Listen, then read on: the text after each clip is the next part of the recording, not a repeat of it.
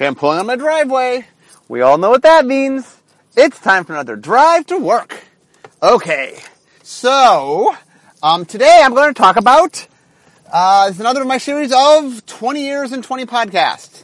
Uh, and today's topic is the year 2001.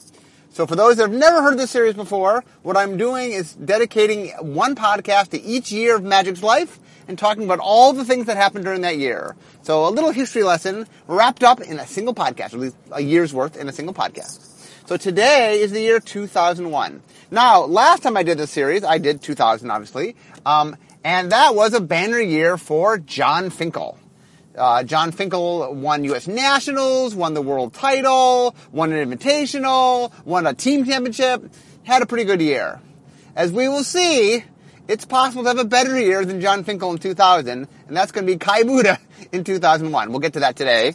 Um, also, we are in the middle of the invasion block. So, in fact, the very first thing that happens happened on January 27th, which is the pre-release for Planeshift.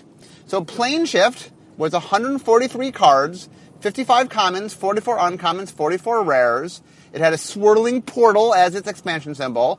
Its pre-release name was Hong Kong. So Invasion had been Beijing. Uh, um, Planeshift was Hong Kong, and Apocalypse was uh, Shanghai. I think is that right? Was um, I think it was Shanghai. Um, yes, it was Shanghai. So uh, the idea was every year to remember our, our code names. Uh, back back in the day, they would all be themed. So this time it was Chinese cities, uh, and they were done in alphabetical order so you could remember them. Uh, so Beijing was a B, Hong Kong was an H, Shanghai was an S. So they're in alphabetical order. Uh, so if you heard of them, you could just put them in alphabetical order. Um, we hadn't quite gotten to the technology of having names that went together in a prescribed order, but we'll, we'll get there.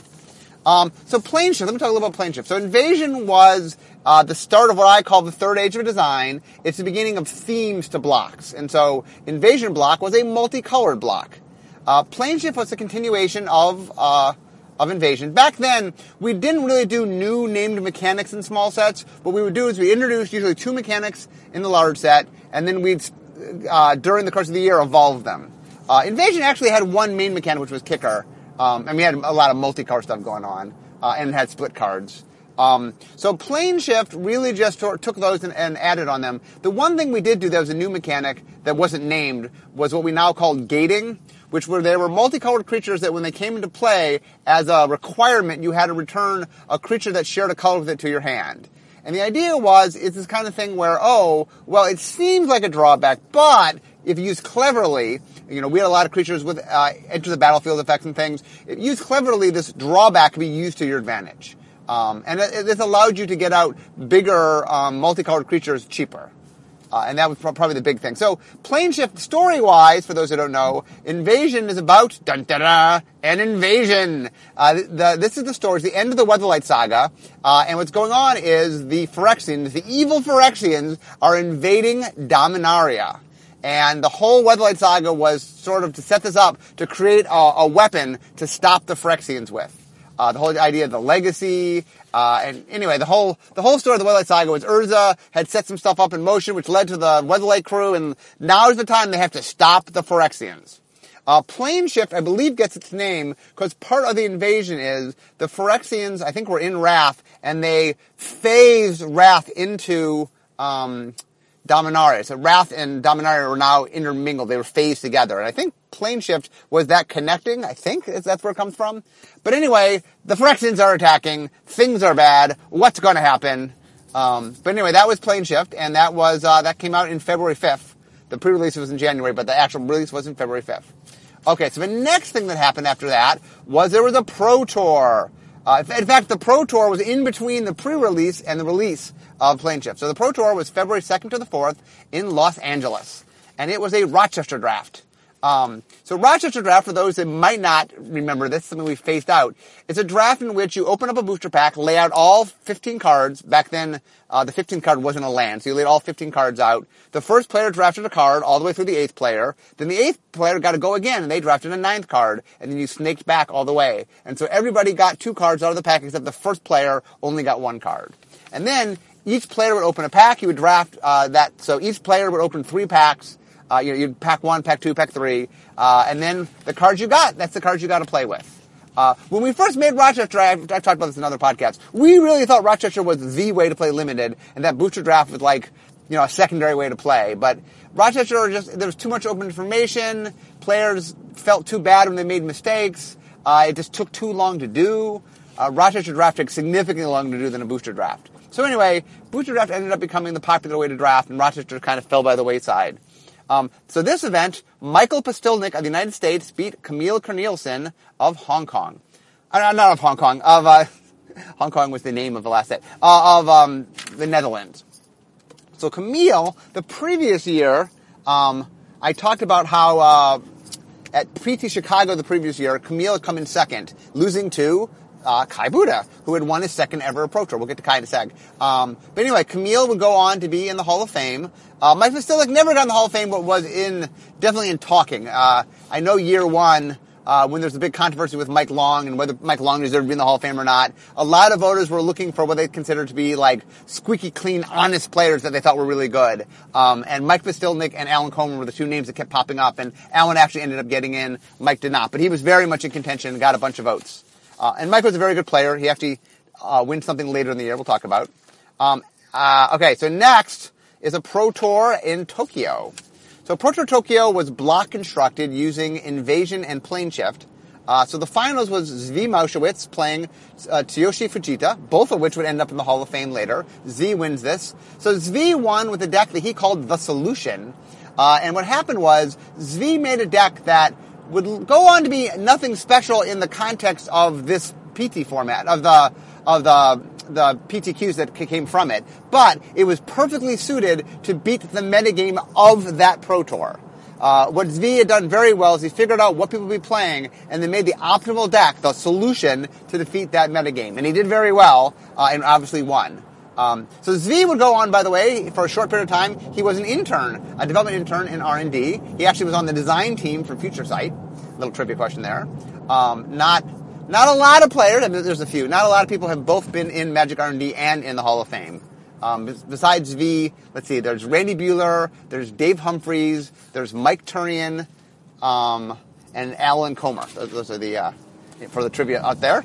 Okay, so um, also at this event, there was a Masters, there's a team challenge at this event, uh, and uh, Alpha Beta Unlimited, which was a team of Ryan Fuller, Chris Benafel, and Noah Boeken. Um, they were the um, the team. They, they were little the bad boys of Magic at the time. Uh, so uh, see, Ryan was from Canada, Chris was from the United States, and Noah was from I think the Netherlands. Uh, anyway, they won the team event. So what we did, the, what the Masters were is we ran events that had um, that, that were separate events that were money on them. They were invitational. You had to be invited to them, and then we filmed them. This is during the period where we were showing stuff on ESPN2, and, and it was just more stuff we could show on ESPN2. Okay, the next thing to come up was on April 11th through the 7th was 7th edition. So 7th edition was 330 cards, or 350 cards if you count the basic lands. It was 110 commons, 110 uncommons, 110 rares. Spencer symbol was a little 7. Um, so the, the, the, gimmick of 7th edition was all new art. Uh, every card had new art, which turned out to actually be not that great. It sounded like a cool idea, uh, but the problem is people really depend upon the, the cards to know, the art to know what the cards are. And so when every single thing changed, it really, um, made it a lot harder to understand what was going on. Um, now remember, this is back in the time where the core set didn't get new cards. Uh, it would rotate in cards, so there would be new cards in the sense of new cards to the core set, but they weren't brand new cards. They were reprints that got added to the core set. Um, now the core set you know, comes up with brand new cards, and so that, that's a very different animal. Um, okay, uh, after let's see, after seventh edition was Pro Tour Barcelona. Okay, now we get to our, our Pro Tour story of the year.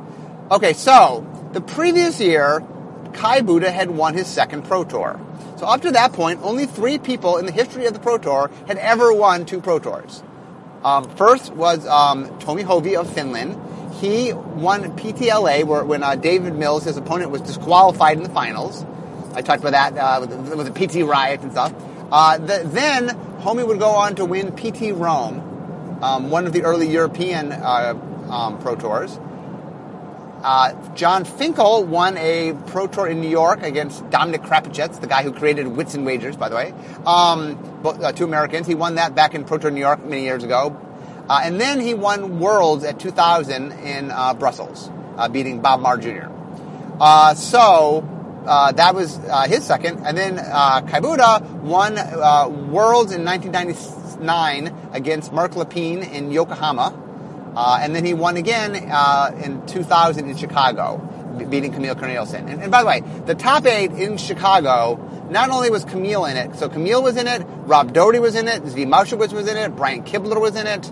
Um, one more person. There, I know of the top eight, six of the top eight are now in the Hall of Fame. So that's a, that's a pretty impressive top eight.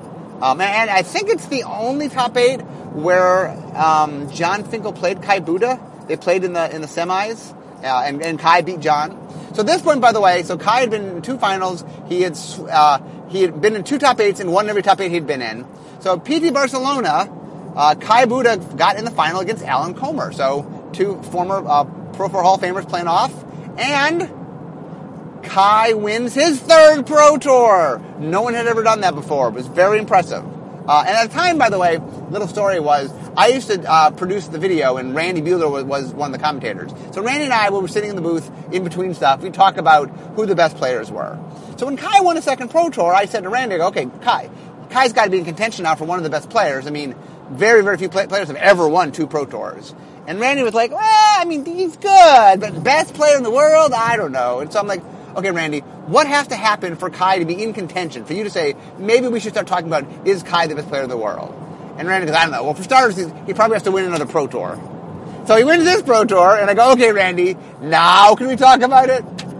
Um, and as you will see, he is on a hot streak. So, so right now, not only has he won his third Pro Tour ever, he's now won a second Pro Tour within a year span. Never been done before.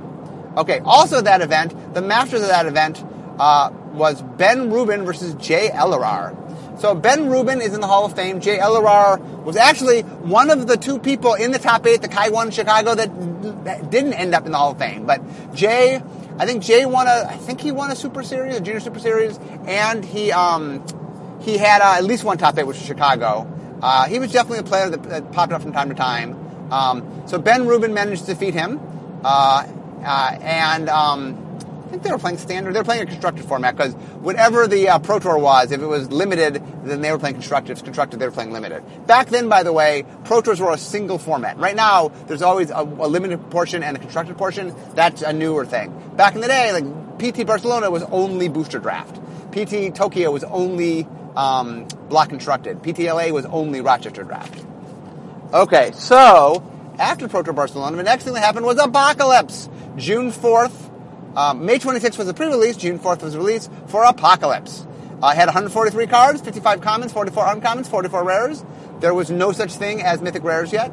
Um, it was called Shanghai, uh, and its symbol was the mask of Yawgmoth. So what Apocalypse was is when we did Invasion, we came up with this idea of saving the enemy, uh, the enemy gold cards to have their own set.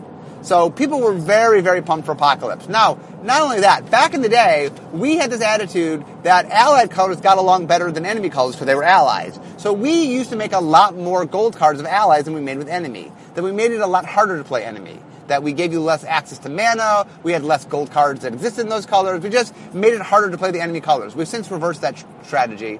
Um, but what that meant was when we had a set of enemy colors, there was not in Magic at the time, there was we, were literally maybe doubling the, uh, or maybe more than doubling the number of existing gold cards for enemy color combinations. And so Apocalypse was coming out and really, really not only giving some people want, but something that was really, really in demand.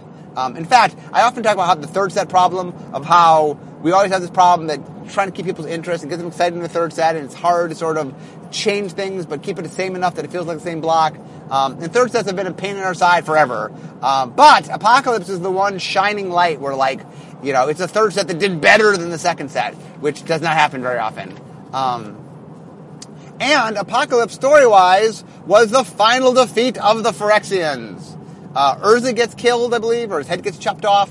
Uh, well, he, he, does get killed. Um, and uh, Gerard is able to save the day and stop the Phyrexians from um, invading Dominaria. And the, the Phyrexian invasion is done. We've destroyed all the Phyrexians. They're finished. We will never have to see them again.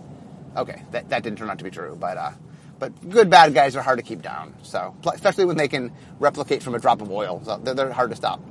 Um, okay, after that was the U.S. champ. So June first to the third was the U.S. Nationals. Um, Trevor Blackwell defeated Brian Hegstad. Uh, so Trevor Blackwell definitely uh, was a pro player. Ended up with a couple other top eights. He he actually won a uh, a Los, PT Los Angeles.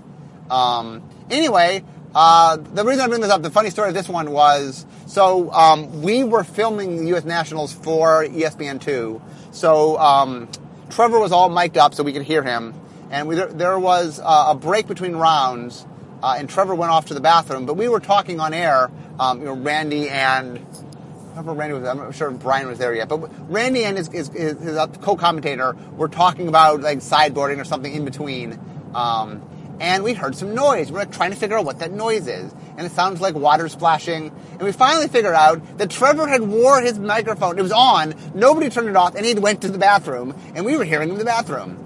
Uh, and then in the end, we hear the sink, and we're like, oh, at least he washed his hands.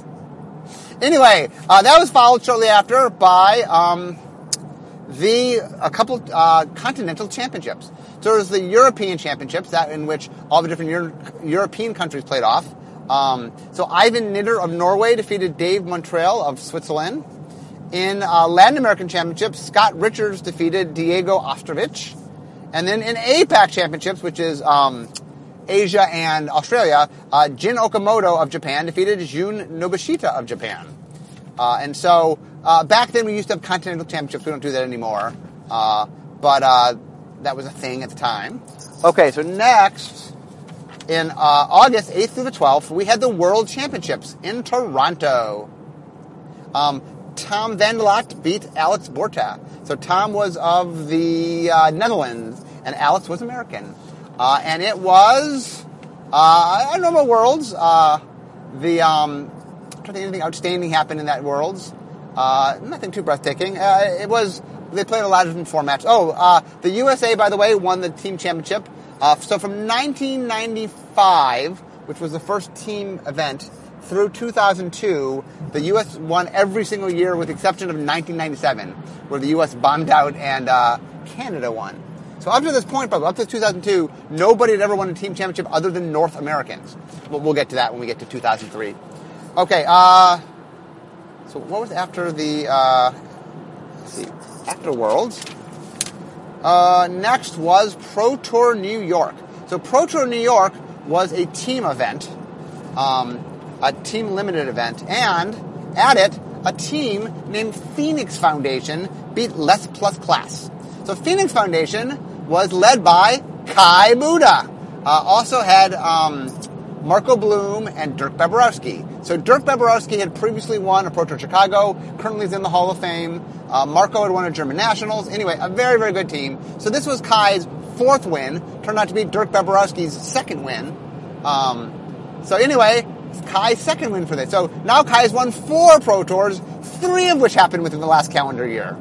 Um, uh, Les Plus Class, by the way, was a French team. The, the big standout was it was the first sort of appearance of Gabriel Nassif who would obviously go on to not just be a Hall of Famer, but be one of the all-time greats. Um, a lot of people argue. I mean, usually people argue whether Finkel or, or Budde is the best of all time, but uh, I think when you get past the two of them, you know, eh, the third spot, uh, Nassif is often in discussion of is he number three. Okay, so uh, uh, the event, by the way, oh yeah, that's that. The event was limited. Okay, so after that um, was oh Odyssey so September 22nd was the pre-release. October 1st was the release. Odyssey was a 330 card set, uh, plus 20 lands. Uh, 110 commons, 110 uncommons, 110 rares. Uh, it was, um, it had a clay spider as its expect. So the, it had the morph guy. Uh, and so, um, oh no, no, no, no, that's wrong. That, uh, clay spider would be the uh, onslaught symbol. What is the Odyssey symbol? Odyssey was something graveyardy. Odyssey was so Odyssey, the code name of Odyssey was Argon. So I talked about how previously in code names we had done, um, uh, what was it, Beijing, Hong Kong, Shanghai. But we started saying, okay, let's do things in a pattern, but instead of just random, we'll go ABC. So we did we did uh, chemicals this year or elements uh, elements this year. So it was ar- argon, boron, carbon were the names of the three sets. Um, I'm not sure what the Odyssey expansion symbol was, but it was something having to do with the graveyard. Uh, so Odyssey was uh, a graveyard set. Uh, in fact, so the previous year Invasion was the first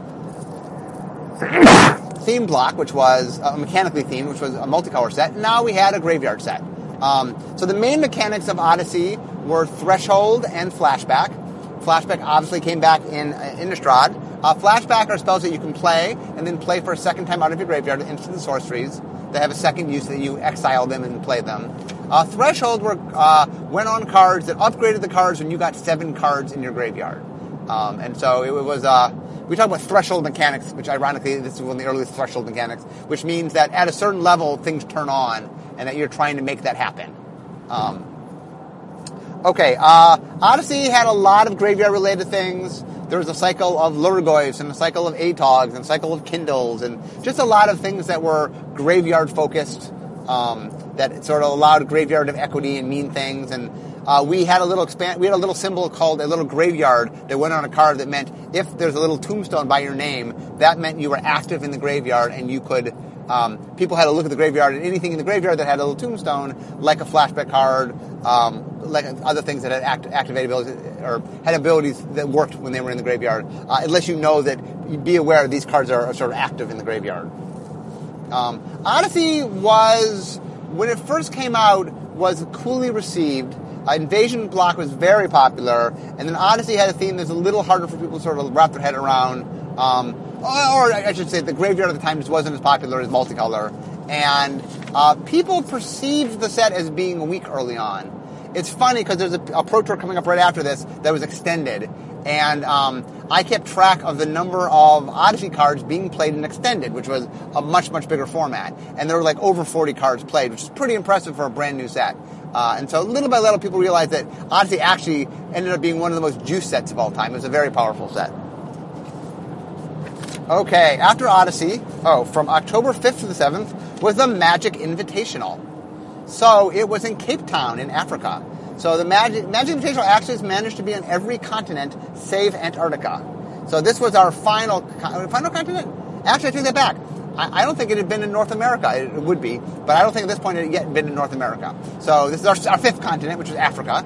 Uh, I had a blast. Uh, South Africa was amazing. I got a pet a cheetah and we went on tours and it, it was really, really cool. I, I, had a great time in Cape Town. And if you haven't heard about Cape Town, I did a podcast where I talked about it. You can hear all about it. Um, the important, I guess, for this podcast is, so who won? Well, the finals were between Kai Budde from obviously from Germany, and Dan Clegg from the United States. Dan Clegg was a longtime pro player, very famous for being uh, very slow.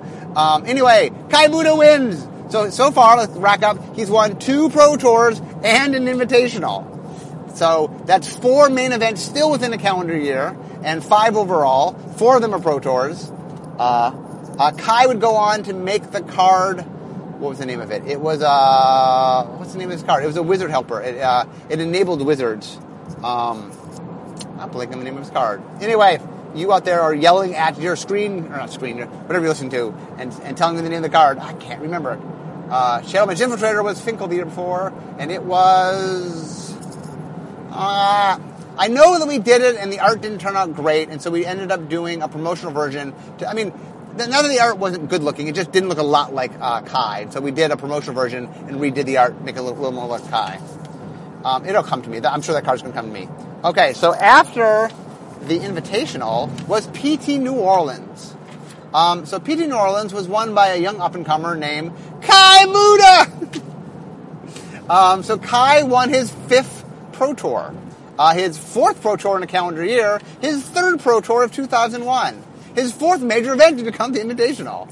Uh, so Kai was having a really strong year. So remember, by the way, in the history of the Pro Tour, the history, the Pro Tour now is started in 1995, so it is coming up on its 20 years. So it's not quite 20 years, but uh, in its 19 year history, um, there have only been a handful of players that have ever won three Pro Tours. Jon Finkel has done it. Dirk Baberowski has done it. Although two of them were, were, were team, but still, Dirk Baberowski has done it. And that is it. I mean, Kai Budde has done this. Uh, not only did Kai do it, he did it within one calendar year. In fact, he's won he won four within one calendar year. He won three within one Pro Tour season.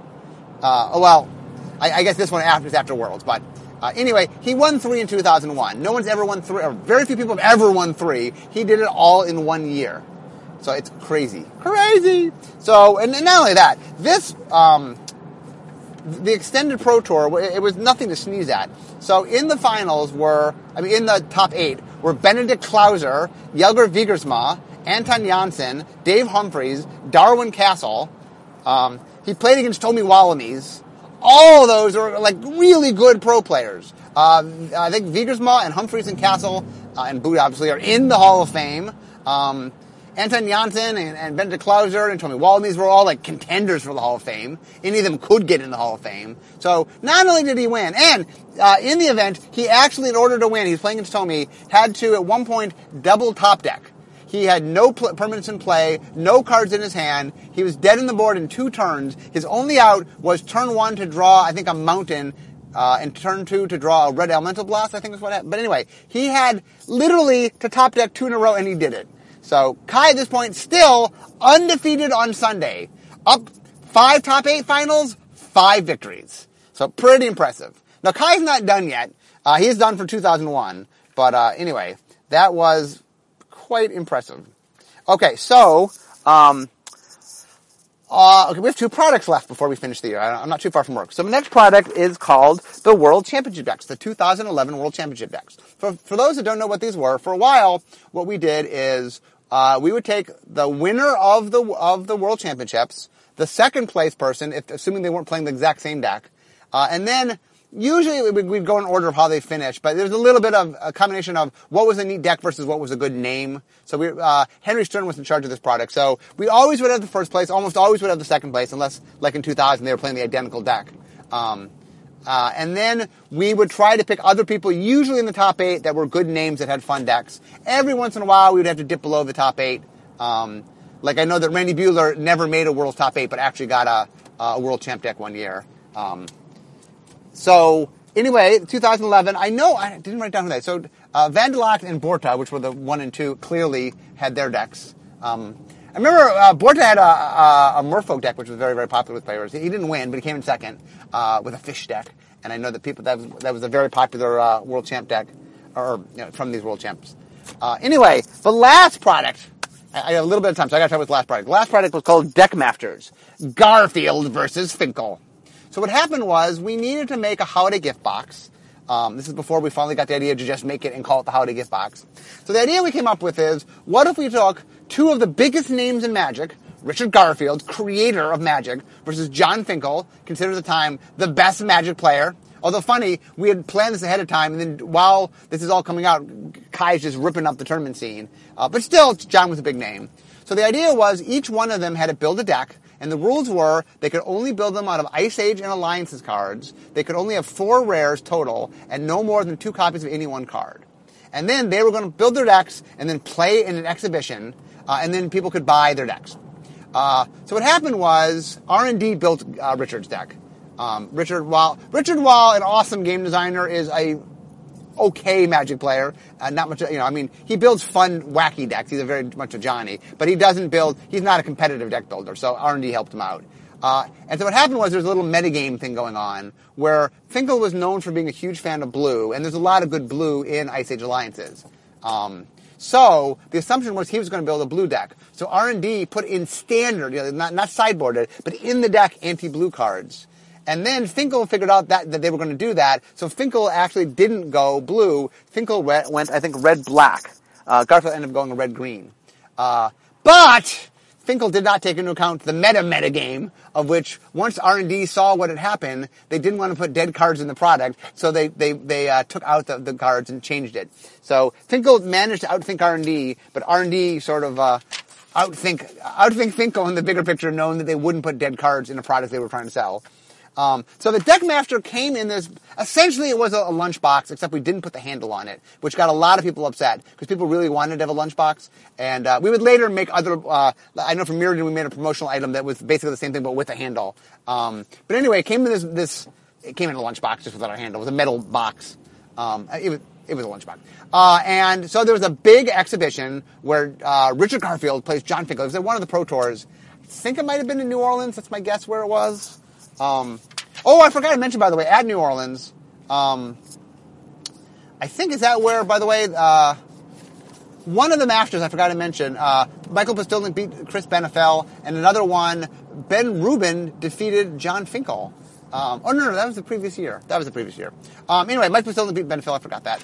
Okay, it's Richard Garfield versus Jon Finkel, best of three, at the Pro Tour at a, at side event of the Pro Tour. Okay, game one, Richard messes up the rules and loses. Uh, and the, the, joke at the time was Richard said, "Oh, I, I, thought we were playing by the rules that I had made because the game obviously had changed over time. Uh, sixth edition had kicked in, uh, and uh, so game one goes to Jon Finkel. Game two, Richard Garfield gets mana screwed." Uh, and Jon Finkel's quote was, he goes, this is the first time I've ever actually been upset my opponent was mana screwed. Uh, and then just Richard didn't come back. Really, the chance of, of uh, Richard winning that matchup was next to nothing. Uh, I mean, Richard Wallet, like I said, awesome game designer, uh, is a fair Magic player playing against Johnny Magic, possibly the best Magic player of all time, although Kai Budde giving a run for his money here. Um, but at least in the top two, if not the best Magic player. So that matchup was not going to be in Richard's favor. And as expected, uh, Jon Finkel won the exhibition. Anyway, that, my friends, is 2001 in a nutshell. There was a lot going on. Uh, we had Invasion block, start of Odyssey block. We had a whole bunch of products. We had a, a lot of Pro Tour play dominated by uh, the German juggernaut. Uh, but that, my friends, was 2001. So, I've just parked my car. So guys, that means it's time for me to be making magic. Talk to you next time.